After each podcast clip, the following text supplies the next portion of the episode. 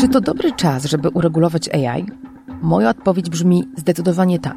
To dobry czas ze względu na to, jak ogromne znaczenie ma ta technologia. Powiedział Dragosz Tudorake, jeden ze sprawozdawców zajmujących się aktem o sztucznej inteligencji w Parlamencie Europejskim tuż przed głosowaniem, które odbyło się w połowie czerwca.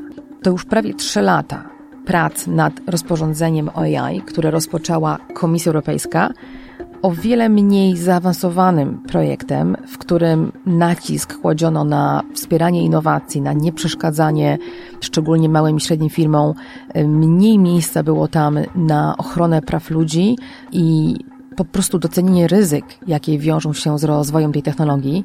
Ostatni rok był przełomowy, jeśli chodzi o unaocznienie tego, co może pójść nie tak. Temat AI literalnie trafił pod strzechy ze sprawą dużych modeli językowych, zabawek, potencjalnie groźnych, ale oczywiście fascynujących, takich jak ChatGPT. Pod wpływem tej debaty Parlament Europejski uzupełnił swoją wersję rozporządzenia o kilka ważnych rzeczy. Pojawiły się pewne prawo dla ludzi, nadal w naszej ocenie organizacji społecznych niewystarczające, ale mamy już podstawy do skarżenia się, jeżeli system AI wydaje krzywdzącą człowieka decyzję, mamy podstawę, żeby pójść z takim tematem do sądu, możemy żądać wyjaśnienia decyzji, które podejmują systemy wysokiego ryzyka, a więc taki przyczółek w tej wersji Parlamentu Europejskiego jest. Potwierdzono też ważne zakazy, takie jak zakaz stosowania technologii rozpoznawania twarzy ludzi w czasie rzeczywistym, czy y, systemów, które rozpoznają ludzkie emocje, czy profilują ze względu na ryzyko popełnienia przestępstwa, a więc te wszystkie dystopijne przykłady użycia AI kojarzące się mocno z Chinami i systemami autorytarnymi zostały w tym projekcie parlamentu no, zablokowane. Mamy też bardzo ważny mechanizm oceniania ryzyk dla systemów, które takie ryzyka mogą generować. I te oceny będą musiały być prowadzone cyklicznie przez podmioty wdrażające AI, a więc nie tylko tych, którzy tworzą, wymyślają owe systemy, ale po prostu ich użytkowników, na przykład policję, urząd, szkołę, pracodawcę, więc tu poruszamy się we właściwym kierunku, natomiast no, nadal jest to kierunek, na którym będą mogły wpływać i Komisja Europejska, i Rada Unii Europejskiej, a więc konkretne rządy, w tym Polska, ponieważ właśnie teraz ruszyły negocjacje trójstronne między tymi wszystkimi instytucjami. I dziś o tym procesie, o tym, co jeszcze nas czeka jakie zaskoczenia są możliwe, ale też jak wyglądały te gorące dyskusje w parlamencie, będę rozmawiać z jednym z kluczowych rozgrywających, posłem Kosmą Złotowskim z grupy Europejskich Konserwatystów i Reformatorów, który był kontsprawozdawcą w pracach nad tym aktem. Przy mikrofonie Katarzyna Szymilewicz zapraszam Was na kolejny odcinek podcastu poświęcony AI. To jest Panoptykon 4.0. Dzień dobry, witam Pana posła serdecznie w podcaście Panoptykon 4.0. Dzień dobry, kłaniam się z Brukseli. Cieszę się, że znalazł Pan czas w tym gorącym okresie. Wiem, że Parlament pracuje do końca, e, do przerwy wakacyjnej i niewątpliwie macie co robić. Też tak myślę, że nieczęsto chyba się zdarza, żeby prace nad jakąś regulacją trafiały na nagłówki gazet, zanim ona jeszcze w ogóle powstanie. Jak to wyglądało z Waszej perspektywy, te ostatnie tygodnie walki o AI Act? No, walka, jak pani redaktor przepięknie powiedziała, trwa już ponad półtora roku, prawie dwa lata. E, I na początku jakoś nie budziła e, wielkiego zainteresowania mediów, ale e, zwłaszcza od czasu pojawienia się czat GPT-3, to już z pewnością tak. No więc w ostatnich tygodniach rzeczywiście bardzo dużo informacji na temat prac Parlamentu Europejskiego się pokazało. E, ja jako jeden z kontrsprawozdawców e, e, również udzielałem różnych wypowiedzi. No, doszliśmy do końca, akt został uchwalony. Teraz sytuacja jest taka, że rozpoczął się właściwie tego samego dnia, kiedy głosowanie w parlamencie rozpoczął się trilog, czyli dialog między trzema osobami a mianowicie Parlamentem Europejskim, e, Radą i Komisją Europejską, która jest e, projektodawcą tego aktu. E, no i cóż, optymiści mówią, że trilog skończy się do końca roku, pesymiści, że do końca kadencji, czyli pół roku później. Zobaczymy. Skoro już wywołał Pan te kwestie proceduralne, to może jeszcze rzućmy trochę światła na, na rolę, jaką Pan pełni, jaką pełnią kontrsprawozdawcy. Kim jest kontrsprawozdawca? Co on robi? Jest zawsze główny sprawozdawca, e, który pochodzi z jakiejś grupy politycznej, a pozostałe grupy polityczne mają swoich kontrsprawozdawców, czyli e, z tym, że w tym przypadku e, każda grupa miała po dwóch kontrsprawozdawców, dlatego podobnie tych sprawozdawców głównych było też dwóch, E, a to dlatego, że dwie komisje naraz się tym zajmowały, e, prosząc jeszcze inne komisje o opinię, stąd e, tak długi czas. Wszystkiego razem to chyba dziewięć komisji Parlamentu Europejskiego było zaangażowane w, w ten projekt całkiem sporo kucharek i kucharzy. No właśnie, co z tego wyniknie, to jeszcze nie wiemy, bo tak jak pan podkreślił, cały czas gra się toczy i teraz wracają do głosu również państwa członkowskie reprezentowane w Radzie, a tu wiemy, że no, poglądów jest zwykle tyle, co państw i mogą się dziać rzeczy e, zaskakujące. I ja jeszcze do tego wrócę, co się może dziać na ostatniej prostej, ale chciałam dopytać o, o modele fundamentalne, czyli to, co już pan wywołał pod hasłem e, chat GPT, śledzący ten proces wiedzą, że na samym początku nikt o tym nie rozmawiał, była jakaś tam definicja AI, w której mieściły się różne rzeczy, w mojej opinii również te, ale nikt się nad tym tak specjalnie nie pochylał. Ja nawet pamiętam moment, kiedy duże firmy, takie jak Microsoft, Google, tego nikt nie ukrywał, lobowały przeciwko regulacji tych modeli, bo mówiły, a taki model to przecież to jeszcze nie jest system, tego się nie używa wprost,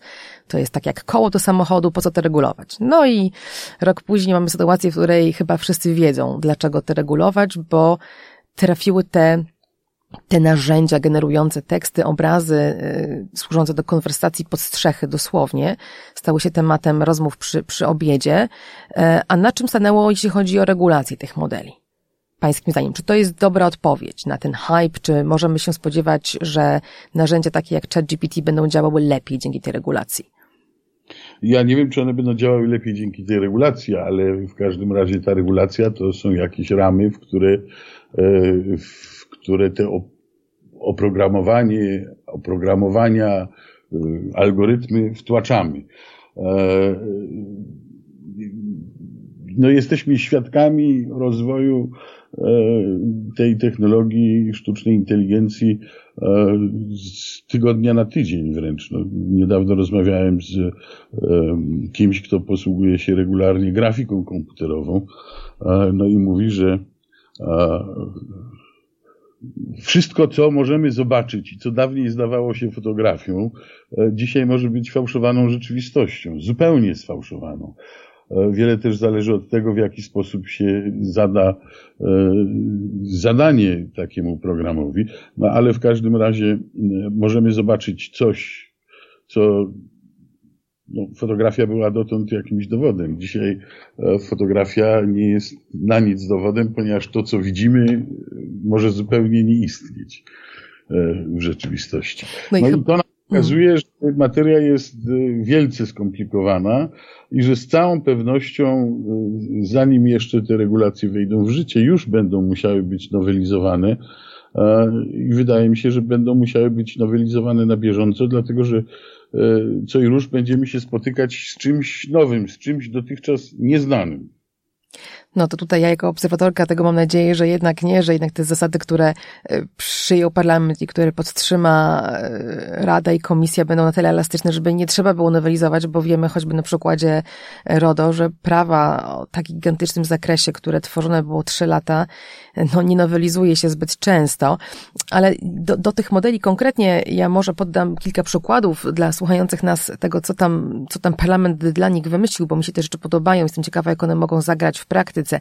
No, na przykład mówi się sporo o tym, że mm, taki model GPT, on się uczył na danych z internetu, na danych, które uwzględniają też no, nasze dane osobowe, czasami wrażliwe, które zaciągane, za, zaciągane były do, w procesie uczenia się rozmaite dzieła, więc y, twórcy mogą mieć problem z tym, że to, co jest wypluwane, generowane, oczywiście jest nową jakością i nie jest y, cytatem, ale jednak czerpie z tej wiedzy, więc pojawia się jakaś forma ochrony praw autorskich i takie oczekiwanie, że, że dane wykorzystane do treningu będą podsumowane w jakiejś bazie, żeby sobie mogli ci twórcy sprawdzić, czy ich dzieło też tam jest. Ma być jakiś mechanizm właśnie korygowania ochrony prywatności, w ogóle ochrony praw podstawowych, łącznie z obowiązkiem oceniania takich ryzyk regularnie i przeciwdziałania nim w tym, jak ten system jest trenowany, projektowany, na co mu się pozwala. Więc przynajmniej na papierze wygląda to całkiem nieźle. Wygląda to tak, jakby no, takie narzędzia jak czat GPT miały zacząć działać w sposób o wiele bardziej nadzorowany, wiele bardziej przejrzysty e, i e, jeszcze do tego możliwe do skorygowania przez człowieka, który, który ma z tym jakiś problem. Jestem ciekawa, czy w toku tych prac mieliście e, Państwo no, kontakt z firmami, z firmami, które to robią i dostawaliście od nich jakieś sygnały, że to jest za dużo, czy to jest możliwe do wprowadzenia? No tak, na, na, samym początku to oczywiście te główne firmy, wielkie firmy światowe yy, powiadały, że no to jesteśmy w powijakach, należy yy, pozwolić się technologii rozwinąć, a potem zobaczymy, co, yy, co się z tym uda zrobić. Natomiast rzeczywiście nam zależało na tym, żeby tą technologią mogły się posługiwać nie tylko te główne E, firmy technologiczne, ale także e, mali i średni przedsiębiorcy. E, w związku z tym na to również, na ich problemy kładliśmy też nacisk podczas tych prac. To jest po pierwsze. Po drugie, twórcy tych oprogramowań powiadają, że są mniej więcej na etapie E, rozwoju internetu w 1993 roku, czyli, e, czyli u samych początków. No ale jak pamiętamy, internet e, i technologie cyfrowe od tego czasu rozwinęły się bardzo szybko, a technologie, które same się mogą zmieniać, będą rozwijać się jeszcze szybciej.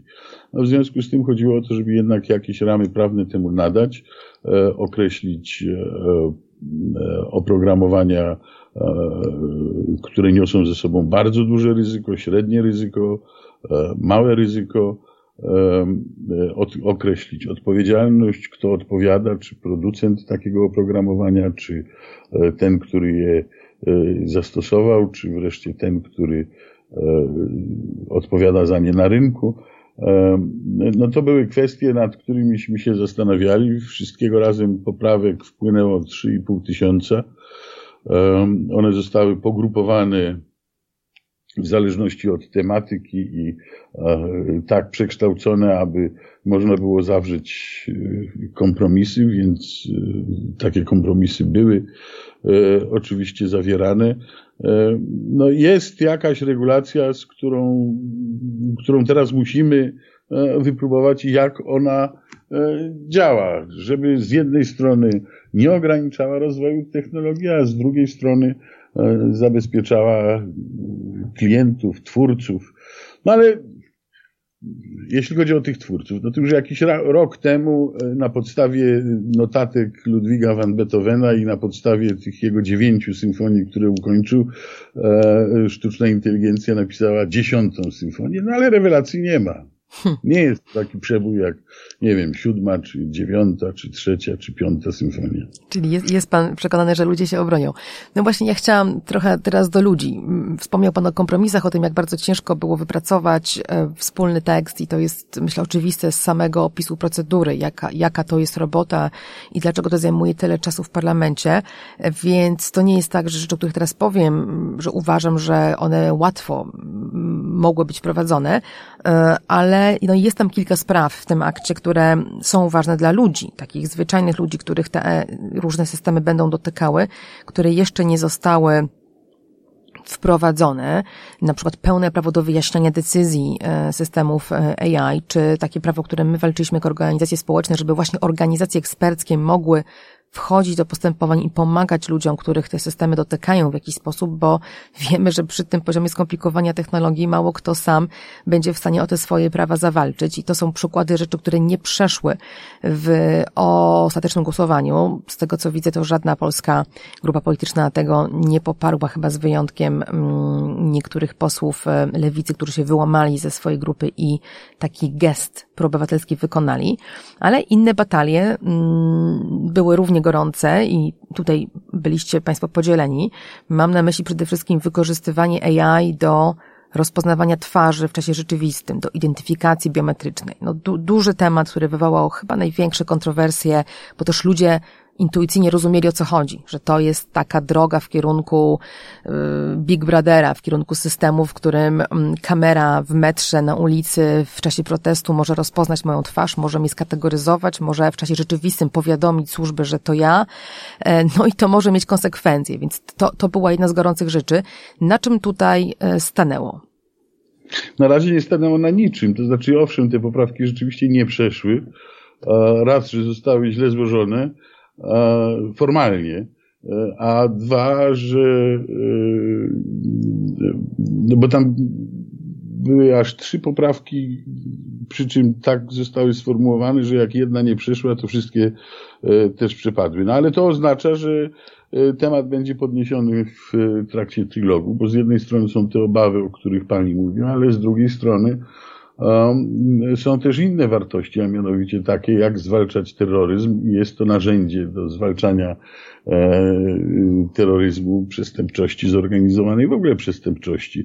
Więc e, z całą pewnością ten temat jeszcze e, powróci. Kto, kiedy, w jakich okolicznościach mógłby tego rodzaju technologie stosować, a kto, kiedy, w jakich okolicznościach nie mógłby tych technologii stosować. No z całą pewnością, jeśli chodzi o identyfikację E, demonstrantów, e, no to zależy nam wszystkim na tym, żeby e, tych technologii nie stosować. No ale jeśli chodzi o identyfikację terrorystów, zamachowców, no to dobrze by było takie narzędzie, jeżeli ono jest, zastosować, żeby tego rodzaju zamachów, z którymi mieliśmy do czynienia i wciąż mamy, uniknąć. Mowa jest o rozpoznawaniu nie tylko E, nie tylko twarzy, ale nawet emocji, które te twarze wyrażają. Innymi słowy, e, można by powiedzieć, że zastosowanie tej technologii mogłoby mieć e, działanie prewencyjne, tylko że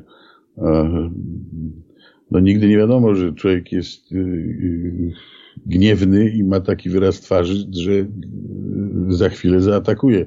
Więc atakowanie kogoś takiego z tego powodu, że nam, czy tym algorytmom się wydaje, że, e, e, że jego nastrój prowadzi do zbrodni, no to byłaby chyba przesada. E, chyba tak. Takich granicznych przykładów, myślę, możemy wymyśleć, możemy, możemy podać sporo. Porządkująco powiem tylko, że na ten moment w tekście parlamentu, który został przyjęty w czerwcu, mamy zakaz wszelkiej identyfikacji tego typu w czasie rzeczywistym, ale mamy wyjątek dla używania nagrań i identyfikacji ludzi um, ex post, czyli mamy nagranie i możemy te nagrania analizować, jeżeli na to zgadza się sąd, jeżeli ta no, podstawa robienia tego jest um, przez sąd przyjęta jako wystarczająca. Pan wspomniał tutaj o, rozróżnił Pan demonstracje w kraju i szukanie przestępców czy zwalczanie terroryzmu. No wszyscy wiemy, że w praktyce te rzeczy mogą się mieszać. Ten terrorysta może być po prostu w metrze, może się gdzieś poruszać po ulicy i żeby go wyłapać, najpewniej musielibyśmy jednak skanować twarze wielu niewinnych osób, a przy okazji mogłyby się trafić rozmaite nadużycia, bo takiej historii też nie tylko z Polski mamy sporo. Więc jest to rzeczywiście sprawa trudna, bo to jest kolejny moment, kiedy wkracza nowe narzędzie i albo zaufamy państwu, że ona tego narzędzia autentycznie nie nadużyje, albo nie ufamy, więc to jest trochę taka rozmowa i bardzo ona jest trudna na poziomie Unii Europejskiej, prawda? Bo każdy kraj ma tutaj swoje e, interesy i swoją definicję tego, co uważa za ochronę bezpieczeństwa. Jak rozumiem, na etapie trilogu e, planujecie właśnie e, walczyć o takie wyjątki dla bezpieczeństwa, czy tak? Czy to będzie pańskim zdaniem najlepszy sposób, żeby osiągnąć ten cel? Wyłączyć AI akty dla celów bezpieczeństwa?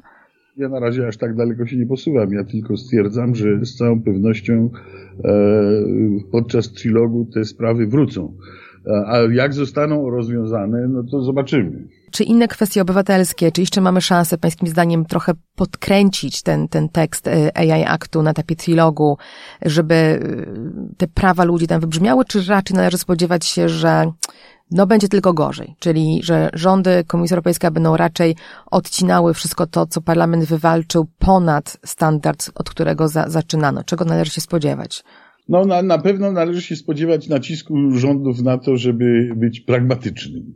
E, jak można to e, ująć, czyli e, za uwolnieniem tego rodzaju możliwości. No zresztą w innym miejscu jak przewiduje, że jeśli chodzi o technologie wojskowe, no to tutaj można, można pochulać, a jeżeli można pochulać, jeśli chodzi o technologie wojskowe, no to te technologie mają też zastosowanie gdzie indziej.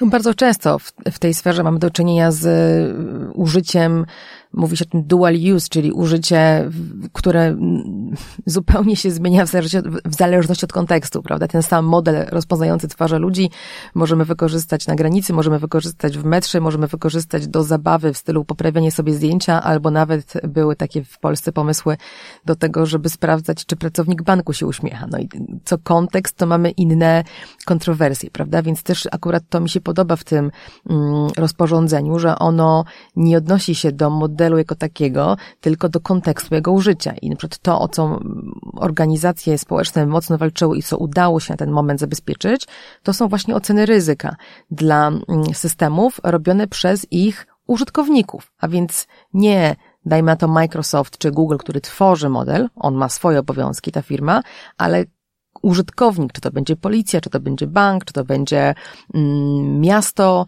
e, stołeczne albo inne, będzie musiało ocenić ryzyko w konkretnym kontekście. I ten kierunek wydaje mi się bardzo dobry. Jak pan sądzi? Tak, też mi się tak wydaje, no ale użytkownicy mogą się zmieniać. Czyli jeżeli jedno jest gdzieś dopuszczone, to zawsze należy się liczyć z tym, że w innym miejscu w jakiś sposób się to pojawi. Czyli tak naprawdę zakazy, twarde zakazy robienia pewnych rzeczy, pewnych systemów wdrażania byłyby skuteczniejsze, bo tworzyłyby takie, no, ramy, które trudniej nagiąć.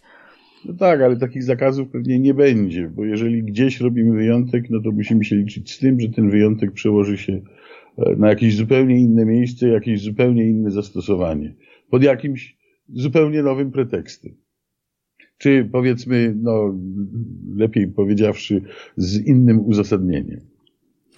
No, myślę, że świetnie Pan podsumował powody, dla którego 250 tysięcy ludzi w Europie podpisało się pod petycją do Parlamentu Europejskiego, żeby właśnie w twardy sposób zakazać tej biometrycznej identyfikacji. No ale cóż, zobaczymy. Zobaczymy, rozumiem, że przed nami e, ciekawy, gorący czas trilogu. Będziemy musieli się mu e, dalej przyglądać. E, parlament najpewniej odetchnie, ale już tak bardzo realnie patrząc na to, co nas czeka, to kto odegra e, rolę w tych negocjacjach? Czy to będą, czy, czy pan jako kontrasprawozdawca również będzie miał wpływ na dalsze losy tego tekstu e, i czy kraj taki jak Polska będzie mógł mieć wpływ, czy to już raczej jest negocjacja na poziomie tych dużych instytucji, Rada, Komisja, Parlament? No tak, ale Rada składa się z krajów, to jest e, po pierwsze, więc tutaj Polska jako y, y, kraj unijny będzie miała E, wpływ na stanowisko Rady. Natomiast jeśli chodzi o Parlament Europejski, no to mandat Parlamentu jest określony właśnie tym, co Parlament uchwalił. E, jeżeli ja jako kontrsprawozdawca miałbym jakiś wpływ, to tylko w tym sensie, że negocjacje będą prowadzone przez głównych sprawozdawców, czyli przez pana Tudorakę i pana Benifei, e, a my możemy kiwać głową wtedy, kiedy oni się pytają, czy w imieniu parlamentu mogą gdzieś ustąpić, czy nie. Więc y, ten wpływ y, sprawozdawców cieni y, w trilogu jest bardzo ograniczony. Jesteśmy właściwie tylko niemymi świadkami tego, co ustalają główni sprawozdawcy. No ale kiwać głową możemy, albo tak, albo nie. Dobrze, że chociaż taka funkcja kontrolna zostaje w Waszych rękach. No co do Polski, to skądinąd wiem, że na spotkaniach technicznych, na których negocjuje się ten tekst, już nie zasiadają przedstawiciele rządów, tylko przedstawiciele samej Rady, więc rządy mają ten wpływ też taki pośredni, ale zastanawiam się, czy już możemy spekulować, o co Polska będzie walczyć. Poza tym, o czym Pan już wspomniał, czyli odpowiednie wyjątki dla bezpieczeństwa i to będzie ta najważniejsza, kontrowersyjna na pewno sprawa. Czy jest coś jeszcze, na czym Polsce zależy w tym kontekście szczególnie? No, myślę, że tutaj będzie nam zależało na, na, na tym, żeby e, e, swoją rolę w rozwoju sztucznej inteligencji i w jej zastosowaniu mogły od, odgrywać małe i średnie przedsiębiorstwa. No, zwłaszcza, że my w dziedzinie, e, w tej dziedzinie dysponujemy tylko małymi i średnimi przedsiębiorstwami, bo nie wiem, Google Apple to, to jednak nie jest e, e, dziedzina polska. No ale inwestują, prawda? Nawet w kolei w ostatnich miesiącach pojawiły się no, nowe inwestycje szumnie bardzo z, z przytupem ogłaszane. Tak, Microsoft, Apple teraz jest chyba kolejny, więc stanowimy tak. ewidentnie zaplecze dla tych dużych firm, a z kolei jeśli chodzi o polski rynek, to na pewno rynek dronów jest bardzo dynamiczny, prawda? I akurat tam to AI odgrywa rolę, więc może może tu no pojawią się jakieś jednorożce. To jest, to jest y, właśnie dziedzina małych i średnich przedsiębiorstw, więc y, y, dalej będziemy kłaść nacisk na to, żeby i te firmy były beneficjentami rozwoju tej technologii. Ale dzisiaj, dzisiaj wiemy, że no, autorzy tej technologii apelują o to, żeby od niej odstąpić, więc odstąpić, przestać się tym zajmować. To jest oczywiście nierealne, ale no ale to pokazuje, że ta technologia może być bardzo niebezpieczna. Mm, pełna zgoda. Więc z, całą pewnością, więc z całą pewnością jakieś ramy prawne, na pewno niedoskonałe, no dzisiaj, z dzisiejszego punktu widzenia, e, niedoskonałe muszą, muszą być, muszą obowiązywać. No i, i te, te mamy lub za w ciągu roku mieć będziemy ale nawiążę jeszcze, już zmierzając do, do końca, ale rozumiem, że istotna jest ta sprawa innowacji dla, dla Polski, więc to będzie wracać do tego, co Pan powiedział wcześniej, czyli jak otworzyć, jak, jak zrobić, żeby ten rynek nie był zmonopolizowany, czy nie był oligopolem kilku największych graczy, jak realnie można otworzyć drzwi dla nowych, czy małych, czy średnich, czy nowych, dużych. Tutaj dużo mówi się o problemie z danymi, dostępu do danych, na których takie systemy są trenowane, bo przecież mówimy tutaj o gigantycznych mm, bazach, które są do tego potrzebne. Również zużycie prądu nie jest małe.